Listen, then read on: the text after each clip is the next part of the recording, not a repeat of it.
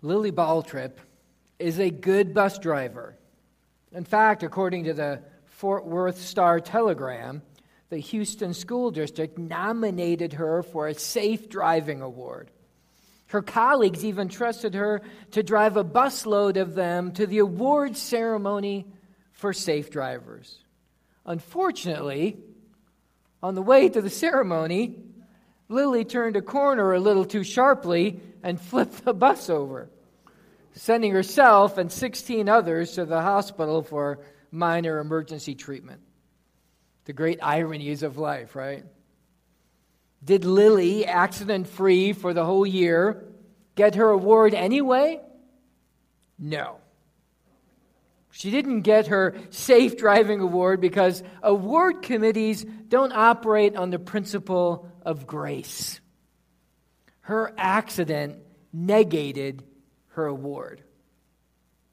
How fortunate are we that our God is a God of grace?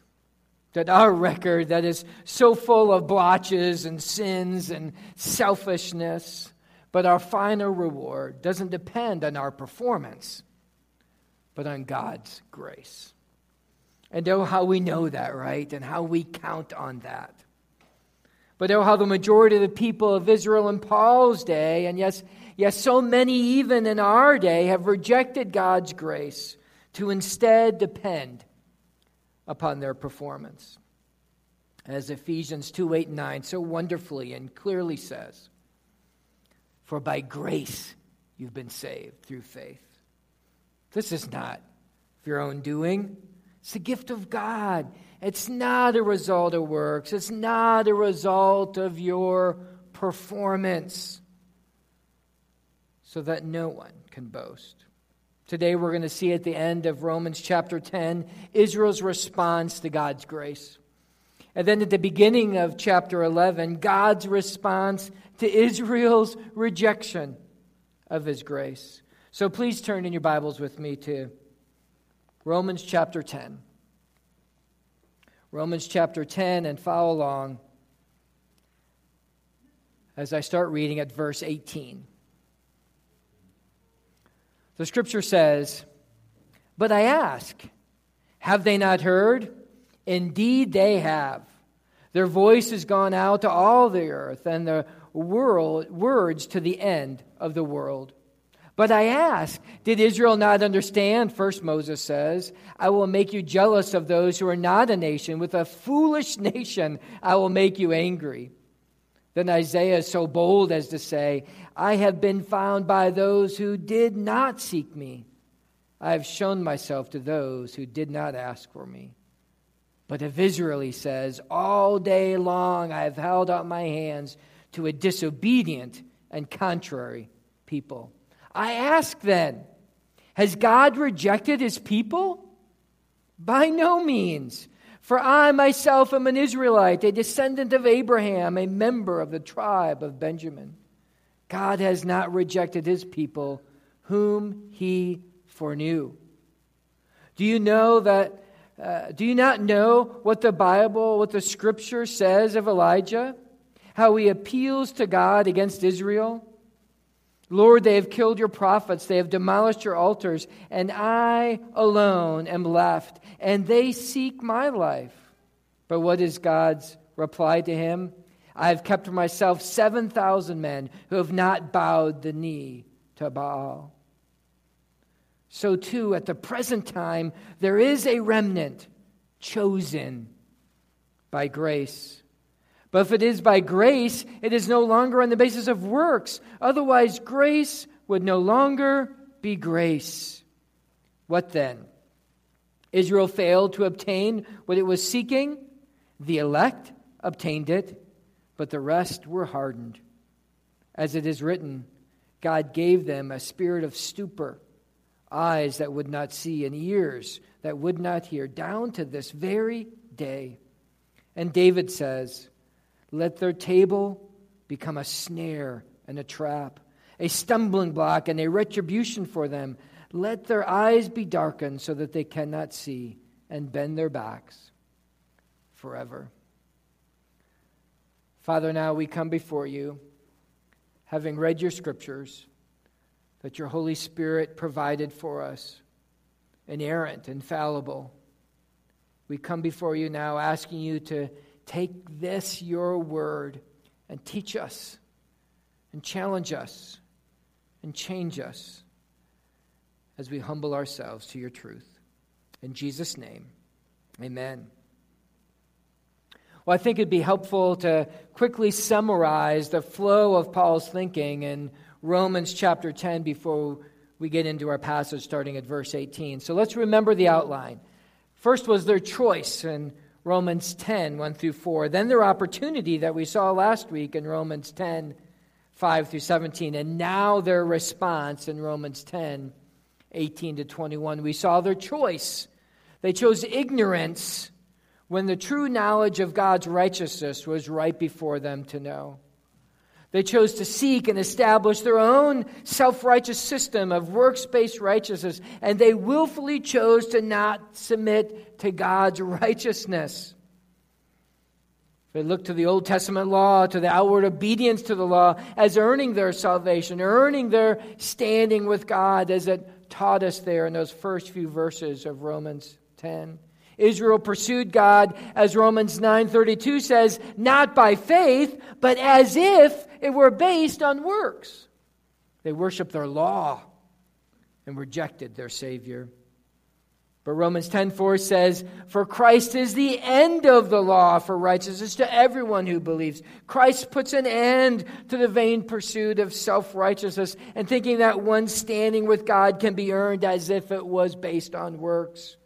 Because that can't be done. That's impossible. See, the reality is that Jesus himself is the end of self righteous, earn it salvation because Jesus is the foundation of faith based grace based salvation. Well, then we saw their opportunities in verses 5 through 8. Paul points out, using the Old Testament, that it has always been teaching all along that righteousness is impossible to be earned based on keeping the law, but that righteousness has always been given, not earned, received, not deserved. Then in verses 9 through 13, Paul shows again, as he has over and over again in Romans, that salvation has always been and always will be by grace through faith.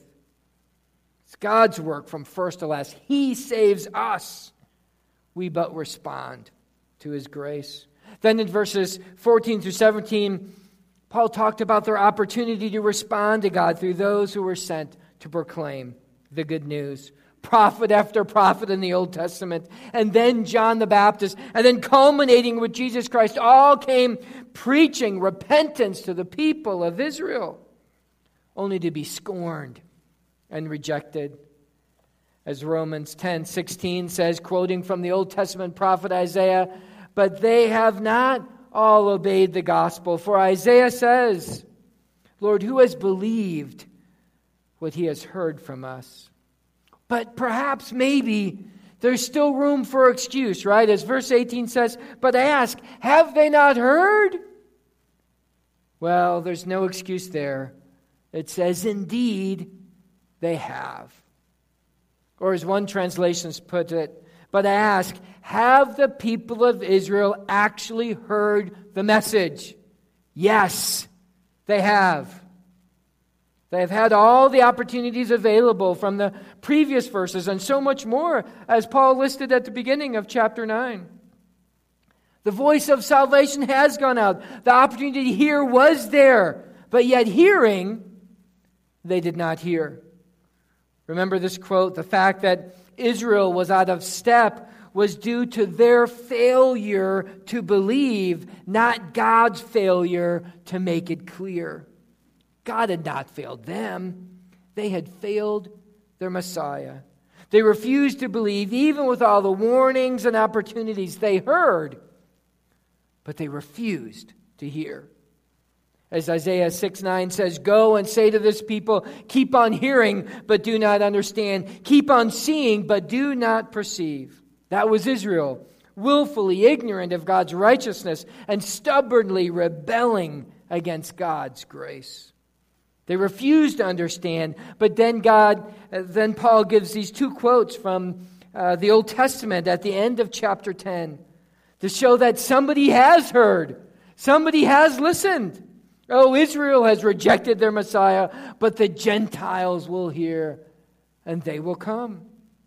The great irony is that this Jewish Messiah, Jesus Christ, the one that they had been waiting for and longing for and hoped for, he came to his own, and his own received him not. But to those who weren't his own, this Jewish Messiah has become their Messiah. To those who were not a nation, to those who were not seeking him, to them, to us, Jesus has become our Christ. Jesus has become our Messiah, our anointed one, our salvation. But of Israel, God says, All day long I've held out my hand to a disobedient, to an obstinate, to a contrary, to a rebellious people. Oh, how patient our God is. Oh, how enduring our God is. Oh, how, how kind our God is. In the face of such willful rejection, what does God do? All day long, He holds out His hands to His people. This reminds us of those words that Jesus spoke in Matthew chapter 23 and verse 37. O Jerusalem, Jerusalem, the city that kills the prophets and stones those who are sent to it. How often would I have gathered your children together as a hen gathers her brood under her wings, and you were not willing. What was their response to God's opportunity of salvation? Rejection. Rejection of Christ, rejection of their Messiah they stumbled over the stumbling stone. Jesus illustrated the truth of Israel's rejection with a parable that he told in Matthew chapter 21, verses 33 through 34. The scripture says, There was a master of a house who planted a vineyard and put a fence around it and dug a wine press in it and built a tower and, and leased it to the tenants. And then he went into another country, and when the season for fruit drew near, he sent his servants to the tenants to get his fruit. The tenants took his servants and beat one and killed another and stoned another and again sent other servants more than the first, and they did the same to them. Finally, he sent his own son to them, saying, They will respect my son? But when the tenants saw the son, they said to themselves, This is the heir. Come, let us kill him and take his inheritance. And they took him and threw him out of the vineyard and killed him. When therefore the owner of the vineyard comes, what will he do to those tenants? And they said to him, He will put those wretches to a miserable death and let the vineyard out to other tenants who will give him the fruits of their seasons. Jesus said to them, Have you never read the scriptures? The stone that the builders rejected has become the cornerstone. This was God's doing, and it is marvelous in our eyes. Therefore, I tell you, the kingdom of God will be taken away from you and will be given to a people producing its fruits and the one on whom falls this stone will be broken to pieces. And when it falls on anyone, it will crush him.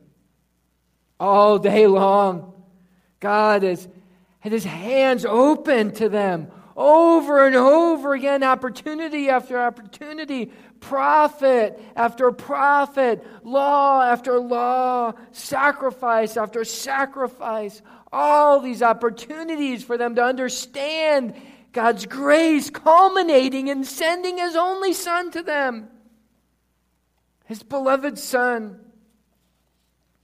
whom they rejected and killed. They stumbled over the stumbling stone and it crushed them. Refusing to submit to Him clinging to their own self righteous religious works. They rejected His grace. They rejected His love. They rejected God's plan to their everlasting peril. The fault doesn't lie with God, but with their rejection of Christ. The fault doesn't lie with the gospel, but with their rejection of the gospel. Beloved, that is happening all around us today. In the world all around us, people rejecting God's way of salvation, Jesus, the way, the truth, and the life. And they're replacing it with their own way. People saying, I don't, I don't need your son. I don't need your grace. I can earn it my own way. I can take my own path. Could that be us? That be you? Could it be that you're trusting in your own works and your own deeds and your own approved list? Are you stumbling over the stumbling stone of Christ? Or are you standing on the rock of your salvation? Well, their response to God's grace was rejection. So the next question naturally follows What is God's response to their rejection of Him? Has God rejected His people? Think about it now, right? The logical conclusion of their rejecting His Son would be to reject them. The rightful response would be to be done with them. But Romans 11:1 answers the question in the most powerfully way possible. By no means. God forbid. Absolutely not. It's impossible. It is unthinkable. God has not rejected his people. How amazing is that? How kind is our God? As the Bible says over and over again, but you, O Lord, are a God, merciful and gracious, slow to anger, abounding in steadfast love and faithfulness. God has not rejected his people. And Paul proves that God has not rejected his people by offering four proofs. And the first was himself, there in the rest of verse 1. For I myself am an Israelite, a descendant of Abraham, a member of the tribe of Benjamin. Paul himself stands as a great example of God's continued grace to the people of Israel. Listen how Paul describes himself in 1 Timothy 1 15 and 16.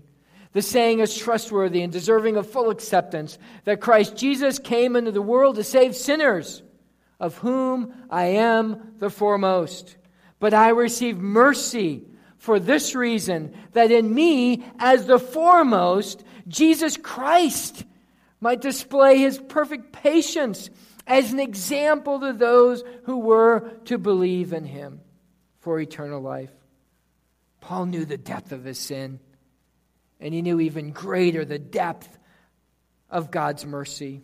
He, the great persecutor of the church, became the great proclaimer of the gospel became the great proclaimer of God's grace, the great portrait of grace.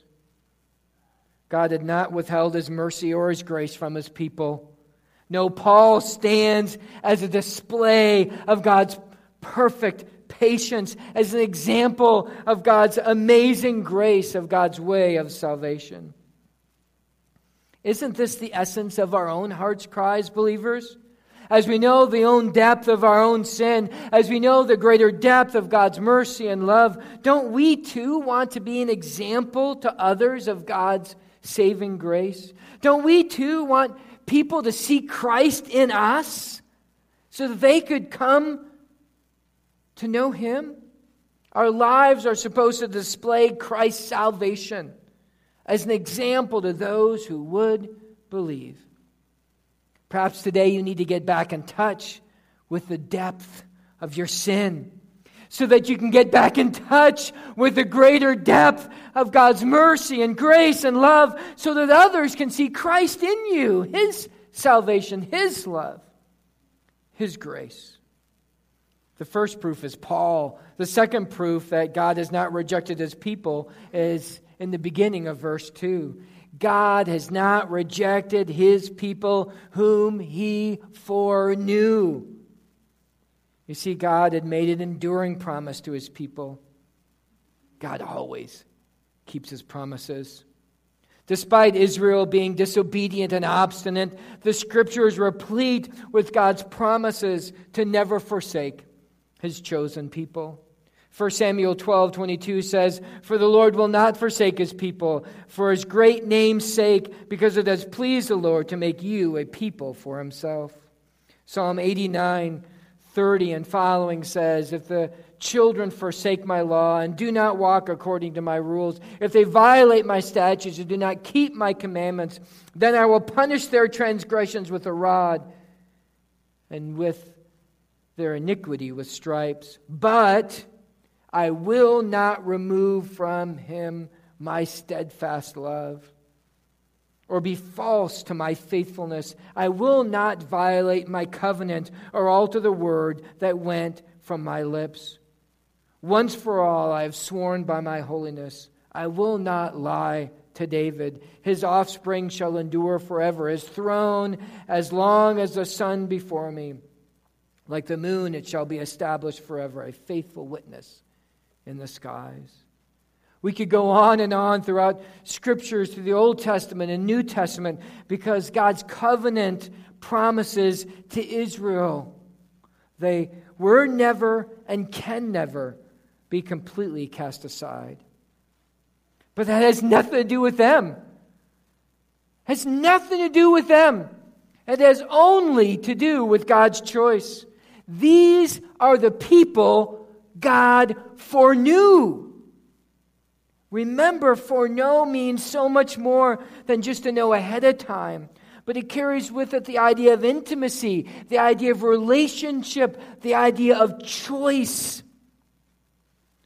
Amos 3 2 illustrates this truth very well. God says to Israel, You only have I known of all the families of the earth. Obviously, God knows all the nations and all the peoples of the earth. But with Israel, it's different. He knows them with intimacy, He knows them with relationship, with covenant. He's Yahweh, the covenant God.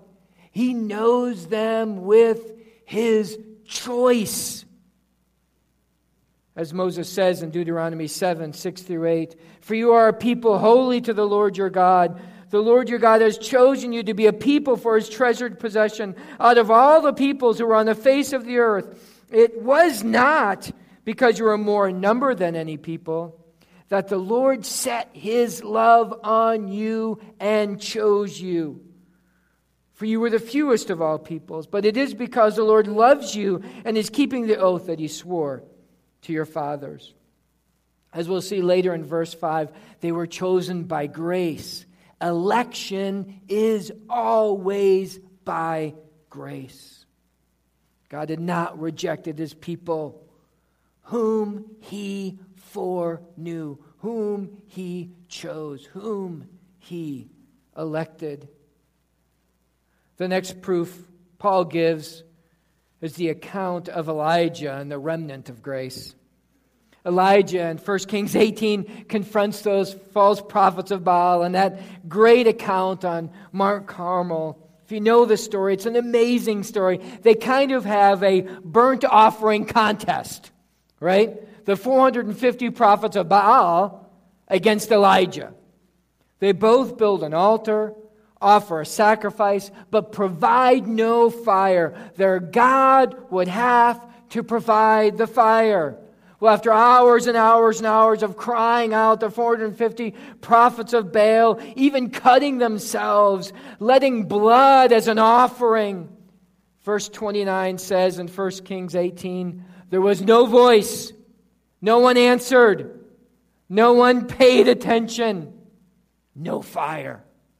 Elijah builds his altar, puts his sacrifice on it, then douses it with water three times so that water is everywhere. Then, verse 36 and following says Elijah the prophet came near and said, O Lord God of Abraham, Isaac, and, and Israel, let it be known this day that you are God in Israel, and that I am your servant, and that I have done all these things at your word. Answer me, O Lord, answer me, that these people may know that you, O Lord, are God, and that you have turned their hearts back. Then the fire of the Lord fell and consumed the burnt offering and the wood and the stones and the dust and licked up the water that was in the trenches. A simple prayer. And the fire of the Lord fell. God won a great victory that day, as verse 39 says. And all the people saw it, and they fell on their face and said, The Lord, He is God. Yahweh is God. And all the prophets of Baal were killed. And then the rain returned after over a three year drought. But as 1 Kings 19 begins, King Ahab and Queen Jezebel are not happy. It says, Then Jezebel sent a messenger to Elijah. So may the gods do to me, and more also, if I do not make your life as the life of one of them, the killed prophets of Baal, by this time tomorrow. Then Elijah was afraid, and he rose and ran for his life and came to Beersheba, which belongs to Judah, and he left his servant there. He runs in fear. Eventually, he ends up in a cave all by himself, alone, discouraged, dejected. And God comes to him in a still, small voice, in a gentle whisper as Elijah laments to God, I have been very jealous for the Lord, the God of hosts. For the people of Israel have forsaken your covenant, have thrown down your altars, they've killed your prophets with the sword, and I, even I only am left, and they seek my life to take it away. The people of Israel have in mass forsaken God, rejected his prophets, torn down the altars. Elijah alone is left. Or so he thinks. What's God's reply to him? I have kept for myself 7,000 men who have not bound the knee to Baal. This is important, folks. God always preserved for himself a remnant of faithful and true followers. Always. Of all the tens of thousands, hundreds of thousands of people in Israel in the days of Elijah, though they had in mass rejected God, Yahweh, as their Lord, God had preserved for himself a remnant chosen by grace. So, as was true of God not rejecting his people in Elijah's day, so was true of God not rejecting his people in Paul's day. Look there, Romans 10:5. So too, at the present time, there is a remnant chosen by grace. Of all the tens of thousands, hundreds of thousands of people of Israel in the days of Paul, though they have in mass rejected Jesus, their Messiah, Yahweh, as their Lord, God has preserved for himself a remnant chosen by grace. This has always been God's modus operandi, God's way of doing things.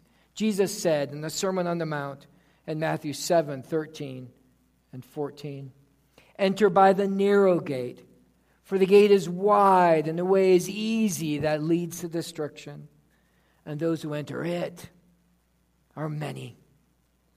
For the gate is narrow and the way is hard that leads to life, and those who find it are few. Why? Because Jesus is the way. Why? Because mercy is the way. Why? Because it cannot be earned. Why? Because election is by grace. So, as the people in Elijah's day, and so, as the people in Paul's day, so are the people in our day, right? Raising their fist to God and saying, No, I'm going to do it my way. I'm going to make my own way. I'm going to earn my own salvation. I don't need your Jesus. I'm not going to bow my knee and call him my Lord and Savior. But, beloved, what's verse 6 say? God's remnant is chosen by grace. And since it is by grace, it's not on the basis of works. Otherwise, grace would no longer be grace. This is Paul's great theme in the book of Romans. Jesus has done it all. Salvation has never been by works, by keeping a list of rules or having the right ethnic heritage. No, salvation has always been by God's sovereign election by His gracious choice, and then our response to that grace faith. Faith, trusting alone in Christ for salvation. There's no separate way of salvation for the Jewish people back then or today. There never has been. Our focus today on the Jewish people, on the nation of Israel, as for everyone, must be Christ and Christ alone. Our primary goal as Christians is not to help sustain a healthy nation of Israel, as helpful and as good as that is. That's not our primary goal. Our goal must be for them to come to Christ, their Messiah. Well, Paul's last proof, as per his usual here in Romans, is to quote from the Old Testament and to show that what is happening is what God said would happen. Yes, there's a remnant saved by grace, but that means the rest were hardened. In their rejection of grace, in their rejection of Christ, in their choice, they willfully hardened their own hearts. They failed to obtain what they were seeking because they were not seeking it by grace, but by their works. God's hardening comes as they harden themselves to His grace. God gives them up to their own choices, to their own desires, to their own stubbornness. Verse 8 is a double Old Testament quote. It's a quote from Isaiah, who's quoting from Moses. You see, the law and the prophets testify together of God's sovereign grace, of God sovereignly giving them up to their own choices. Paul says that this rejection, this hardening, comes down to this day and continues, yes, into our day. And then verse 9 intends a quote from Psalm 69. The picture is a table, a table of provision and help, a table of food and rest, a table of bounty and grace. God set the table before them. All they had to do was choose to eat. But yet they refused. The provision of grace that was offered at the table instead had become their downfall. They rejected the meal. God's gracious provision became for them a stumbling block. Their rejection of God's grace brought them God's divine retribution. What they rejected came back on them as payback. God's divine justice. God simply gave them what they wanted and the just consequences that followed. Their response to God's grace, opportunity after opportunity, was to reject it. The table was set, and yet they refused to eat. So God simply gave them what they wanted. How sad is that? But how real is that? Because that's how it works, not just for them, that's how it works for us too. Reminds me of the verses that follow the most famous verse in the Bible, John 3:16. Listen as I read John 3:16 through 18. For God so loved the world that he gave his only son that whoever believes in him should not perish but have eternal life. For God did not send his son into the world to condemn the world, but in order that the world might be saved through him. Whoever believes in him is not condemned, but whoever does not believe is condemned already because he's not believed in the name of the one and only Son of God. Sobering words, right? Startling, sobering words. God sent his Son in order that the world might be saved, not to condemn it. Because in Christ, what? There is therefore now no condemnation. But for those who do not believe, their condemnation is already on them by their choice. Their condemnation is, is but the just consequences of their choice. they simply receive what they choose. So it is with us. Beloved, today is the day to look at the bountiful table of God's grace set before us in Christ Jesus and partake. It is so fitting today to have the table before us of communion. John Newton, the author of the great hymn Amazing Grace, was in his early life a captain of a slave boat. After his conversion to Christ, the reality of his sin and of his Savior was ever before him. On his deathbed, he whispered to a friend, My memory is nearly gone, but I remember two things I'm a great sinner, and that Christ is a great Savior. He wrote his own epitaph that marks his grave. John Newton, once an infidel and libertine, a servant of slaves in Africa, was, by the rich mercy of our Lord and Savior, Jesus Christ, preserved, restored, pardoned, and appointed to preach the faith he had long labored to destroy. John Newton is a portrait of God's grace. And he wrote, Amazing grace, how sweet the sound that saved a wretch like me. I once was lost, but now I'm found, was blind, but now I see. Oh, how God's amazing grace saved a wretch like John Newton. Oh, how God's amazing grace saved a wretch like Brian Etheridge. Oh, how God's amazing grace can save a wretch like you. As we gather now around the Lord's table and the bountiful grace of Christ is offered, if you've never put your faith in Christ as your Lord and Savior, now is the time. Pray. As we gather around a table, pray in your own words. A, B, C's. A, admit. Admit your sin. Admit you've fallen short. B, believe. Believe Jesus is who he says he is. Believe he did what he did, that he died on the cross for your sin and rose again for the forgiveness of your sins. And then C, confess. Confess Him as your Savior. Confess Him as your Lord. Confess Him as the forgiver of your life. Confess Him as the leader of your life. Admit, believe, confess. And if you're a believer here today, as we gather around the table, let your heart flow anew and afresh, overflowing with gratitude of God's amazing grace, His saving grace, His sovereign grace, his election grace has come to you and given you life, abundant life, eternal life. Let's pray. God, now we come to you. We come to you in the honesty of the moment. Exposing our own hearts and thoughts to the work of your Spirit,